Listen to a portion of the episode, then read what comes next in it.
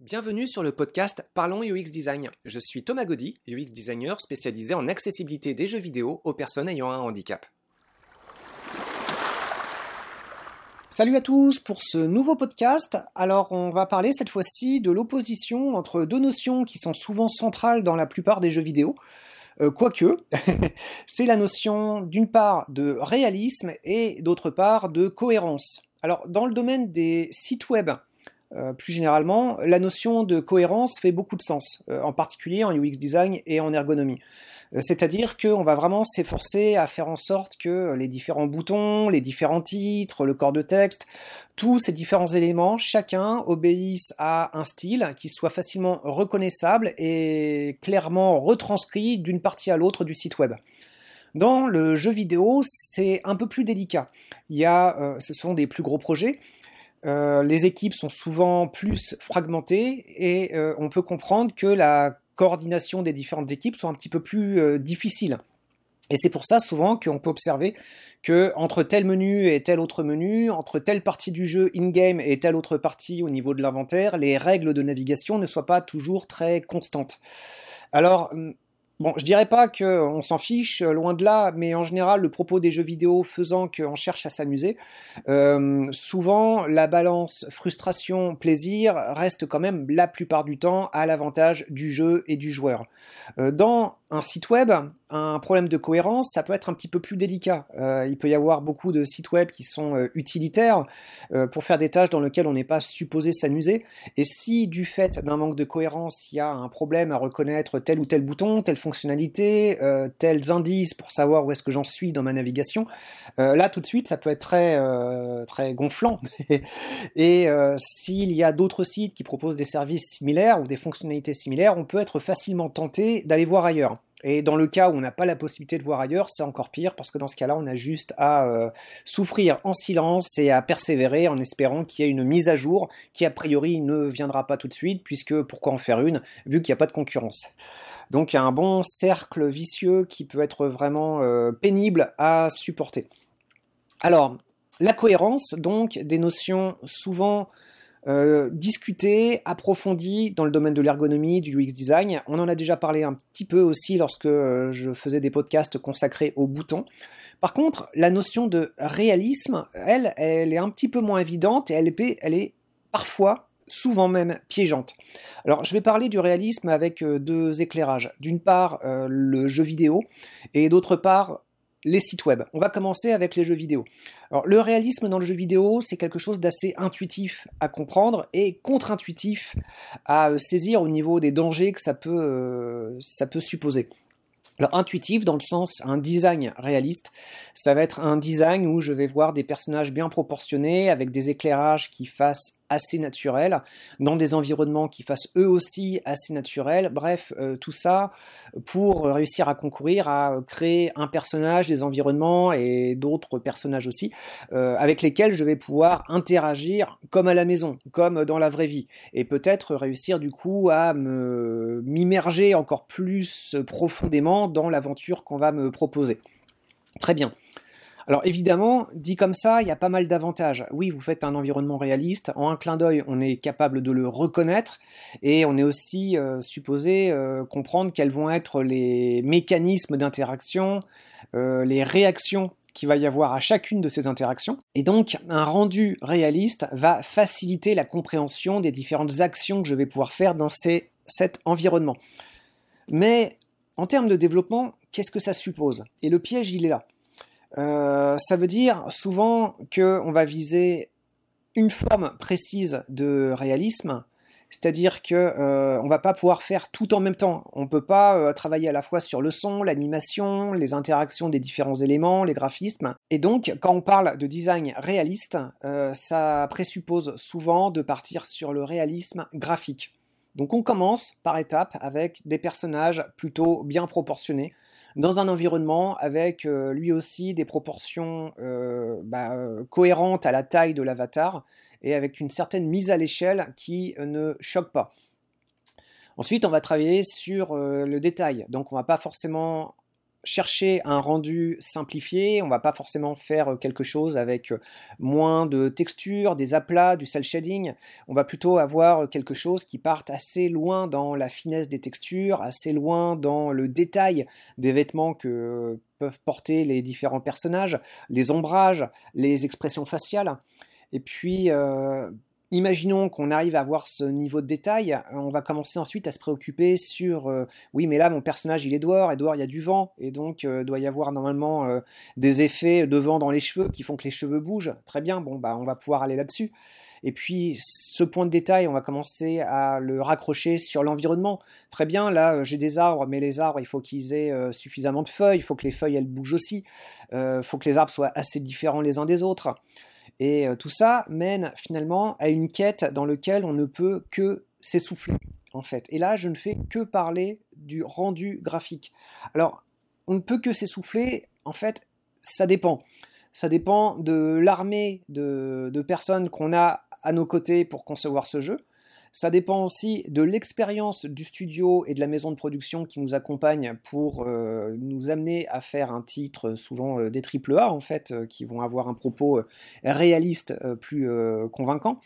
Et puis, ça dépend aussi du nombre de titres qui ont été euh, sortis précédemment par le studio ou la maison de production, euh, qui vont peut-être euh, nous aider au niveau du code, au niveau des bonnes pratiques. par exemple, les Assassin's Creed, bon, il y en a beaucoup, mais justement, chaque épisode précédent a servi de prototype pour améliorer la réalisation du suivant. Et tout ça se fait avec beaucoup de prudence aussi. Et puis même au niveau du premier Assassin's Creed, auparavant, il y avait euh, Prince of Persia qui était là auparavant. Et Prince of Persia n'a pas toujours été en 3D. Euh, auparavant, il y a eu des Prince of Persia de différentes euh, séries, et en particulier celui, le tout premier, qui était en deux dimensions, avec déjà une réflexion sur les animations du personnage. Donc, et ce jeu-là, lui-même, déjà tirait des inspirations d'autres jeux, encore auparavant, des side-scrollers, des jeux d'inspiration de platformers.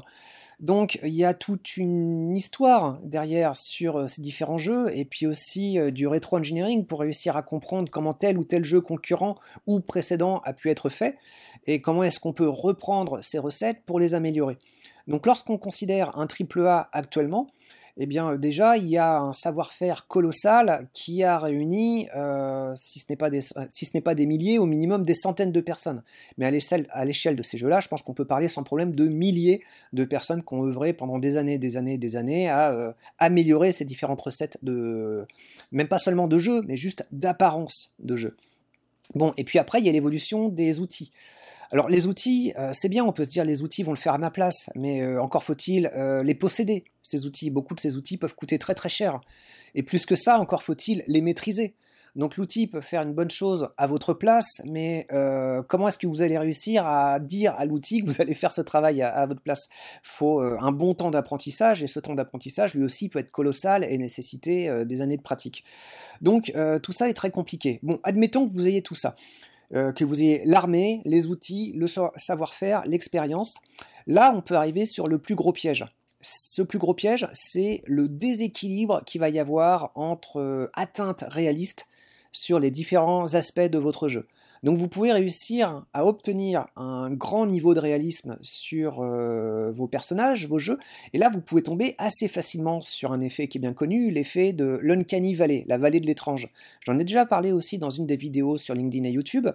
Euh, pour récapituler le principe, c'est pas moi du tout qui ai inventé ça, hein. c'est euh, plus vous aurez un personnage qui tendra à être réaliste, et plus vous serez à l'affût et particulièrement sensible à ces petits points d'imperfection.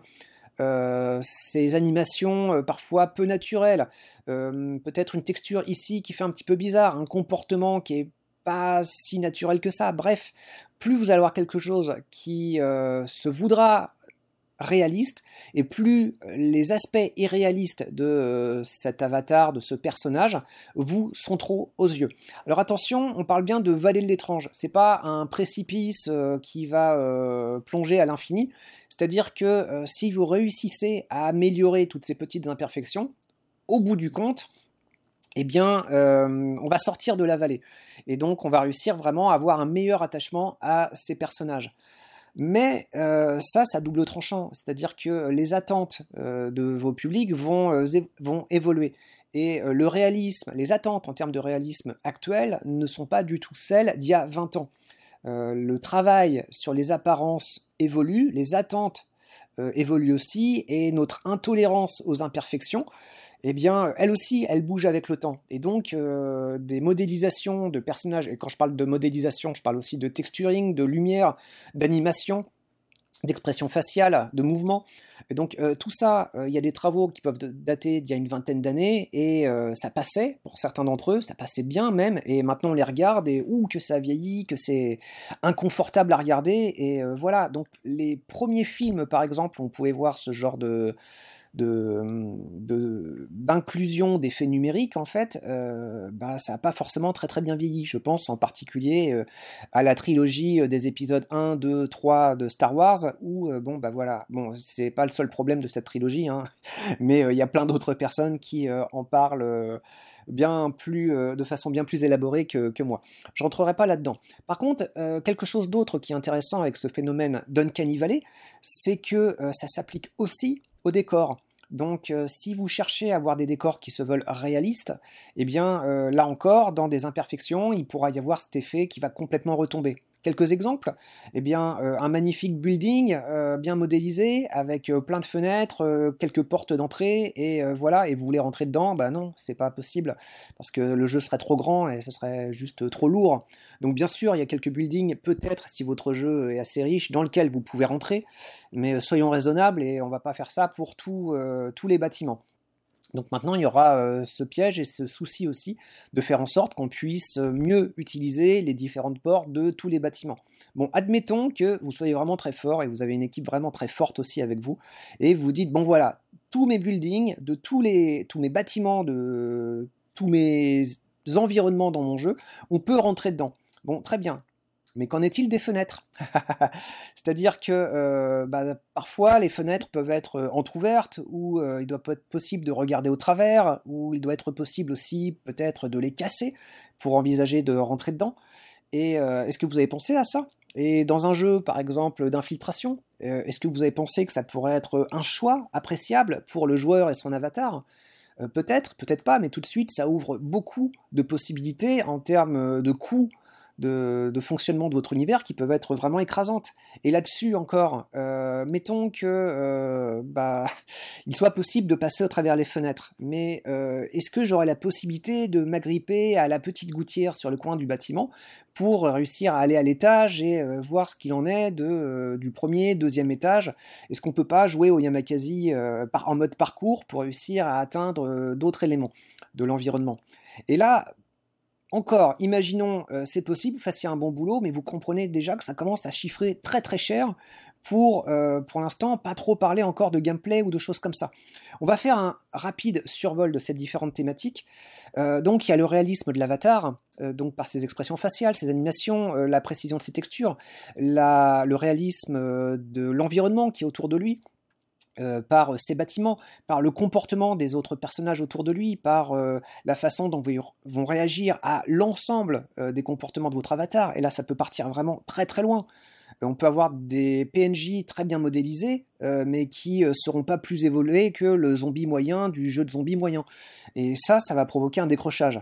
Euh, le coup du jeu d'infiltration avec le garde qui voit juste à 4 mètres, c'est quand même très très compliqué en fait de, faire passer ce genre de choses. Et puis là, on peut passer à un autre niveau encore. Euh, qu'en est-il après du réalisme météorologique? Souvent, on a des alternances jour-nuit, euh, des alternances de climat, très bien, ça peut être super intéressant mais à quoi ça sert? Et quels vont être les impacts sur les personnages? Je veux dire, vous allez dehors, il pleut, bah, euh, les gens vont rentrer chez eux, ils vont pas être contents d'avoir de la pluie, ou alors ils vont sortir leur parapluie. Est-ce que votre jeu permet euh, au PNJ de réussir à sortir ça? Qu'en est-il du réalisme sonore?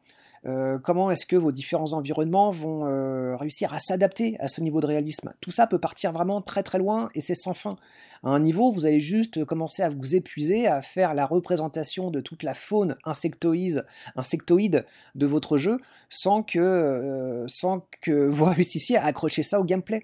Et c'est ça qui compte, ça va être euh, le plaisir de jeu par ces interactions et ces choix que vous posez aux joueurs. Et donc, de mon point de vue, partir dans le réalisme, c'est un gros, gros, gros piège. C'est vendeur, très certes, certainement, mais euh, ça peut être aussi bien piégeant, dans le sens où si vous ratez là-dedans, bah, votre jeu paraîtra bien plus moche que séduisant, et plutôt que d'attirer les foules, au contraire, elles vont s'écarter de vous en disant waouh, là franchement, ça sent la petite production bien ratée. Alors que, bah, il peut y avoir des petites productions avec bien moins de budget qui s'en sortent bien mieux par un souci de cohérence. Alors, ce souci de cohérence, alors que j'ai pas mal évoqué euh, les euh, différents pièges du réalisme, là, je vais très rapidement euh, en faire le, tour, et puis on les approfondira peut-être à l'occasion d'un autre podcast. Il s'agira essentiellement de plafonner ses ambitions en termes de réalisme et de faire en sorte qu'on n'aille pas au-delà pour réussir à répartir ce soin sur le graphisme, sur l'animation, sur l'environnement, sur le son, sur les musiques, pourquoi pas sur le tactile aussi, et réussir à faire en sorte que tout ça soit au même niveau, qu'il n'y ait pas de déséquilibre avec tel aspect qui est très très bien poussé et tel autre qui est complètement négligé et que ce déséquilibre se voit. Et là, en fait, si vous réussissez à voir ça, vous pouvez commencer à travailler quelque chose qui va être bien plus intéressant, c'est la façon dont les différents éléments qui vont être plafonnés en termes de réalisme vont pouvoir commencer à se répondre les uns les autres. Ok, euh, votre pluie n'est pas réaliste, euh, c'est moche. Ok, vos personnages aussi vont être peut-être tout cubiques ou avec des formes géométriques euh, très simples ou alors juste en 2D. Mais ce gain de temps que vous allez avoir, bah, vous allez peut-être réussir à l'utiliser pour faire en sorte que, tiens, il pleut, bah mes personnages vont juste partir. Tiens, il pleut, si je cours, je peux me mettre à glisser par terre. Tiens, il pleut, peut-être que le sol peut être un petit peu légèrement réverbérant. Alors ça, c'est pareil, c'est peut-être une petite couche de réalisme, mais ça peut peut-être servir d'autres propos aussi. Et puis ça réverbération, elle n'a pas besoin non plus d'être elle-même ultra réaliste, ultra réaliste, pardon. Elle peut juste servir à transmettre une idée. Et donc la clé centrale, à mon avis, entre euh, réalisme et cohérence, c'est ça. C'était juste réussir à faire en sorte que les idées de votre joueur qui se plonge dans votre univers, eh bien, elles soient euh, concordantes avec ce que le jeu peut euh, lui présenter. Et donc, il n'y a pas besoin d'un personnage hyper détaillé pour donner l'idée d'un personnage, par contre, euh, l'idée d'un personnage peut euh, créer des attentes sur la façon dont ce personnage va pouvoir interagir avec les autres personnages. Alors souvent dans le jeu vidéo, on pense combat, mais il y a aussi discussion, il y a aussi euh, séduction, parfois intimidation, il y a les notions de distance interpersonnelle, il y a toutes sortes de choses en fait qu'on peut faire et qui sont souvent assez bâclées dans les jeux vidéo, et qu'une représentation plus simple peut permettre de valoriser justement, et donc pour donner euh, dans votre univers un environnement bien plus cohérent. Alors cette notion de cohérence et de réalisme dans les sites web, celle-ci je vais la mettre de côté parce que euh, bah, je manque de temps, j'ai pas envie non plus de vous assommer avec des podcasts euh, trop longs. Donc ce sera pour une prochaine fois. À très bientôt. Merci. Au revoir. Merci d'avoir écouté ce podcast. Je vous invite à vous abonner pour ne pas rater les prochains épisodes. Si vous voulez en savoir plus sur moi, je vous invite à consulter mon profil LinkedIn, Thomas Gaudy, T-H-O-M-A-S, G-A-U-D-Y. Si vous souhaitez de l'accompagnement pour implémenter ces notions et ces outils dans vos équipes et vos projets, vous pouvez faire appel à mes services de consultant en UX Design. Il vous suffit de me contacter via mon profil LinkedIn. Au plaisir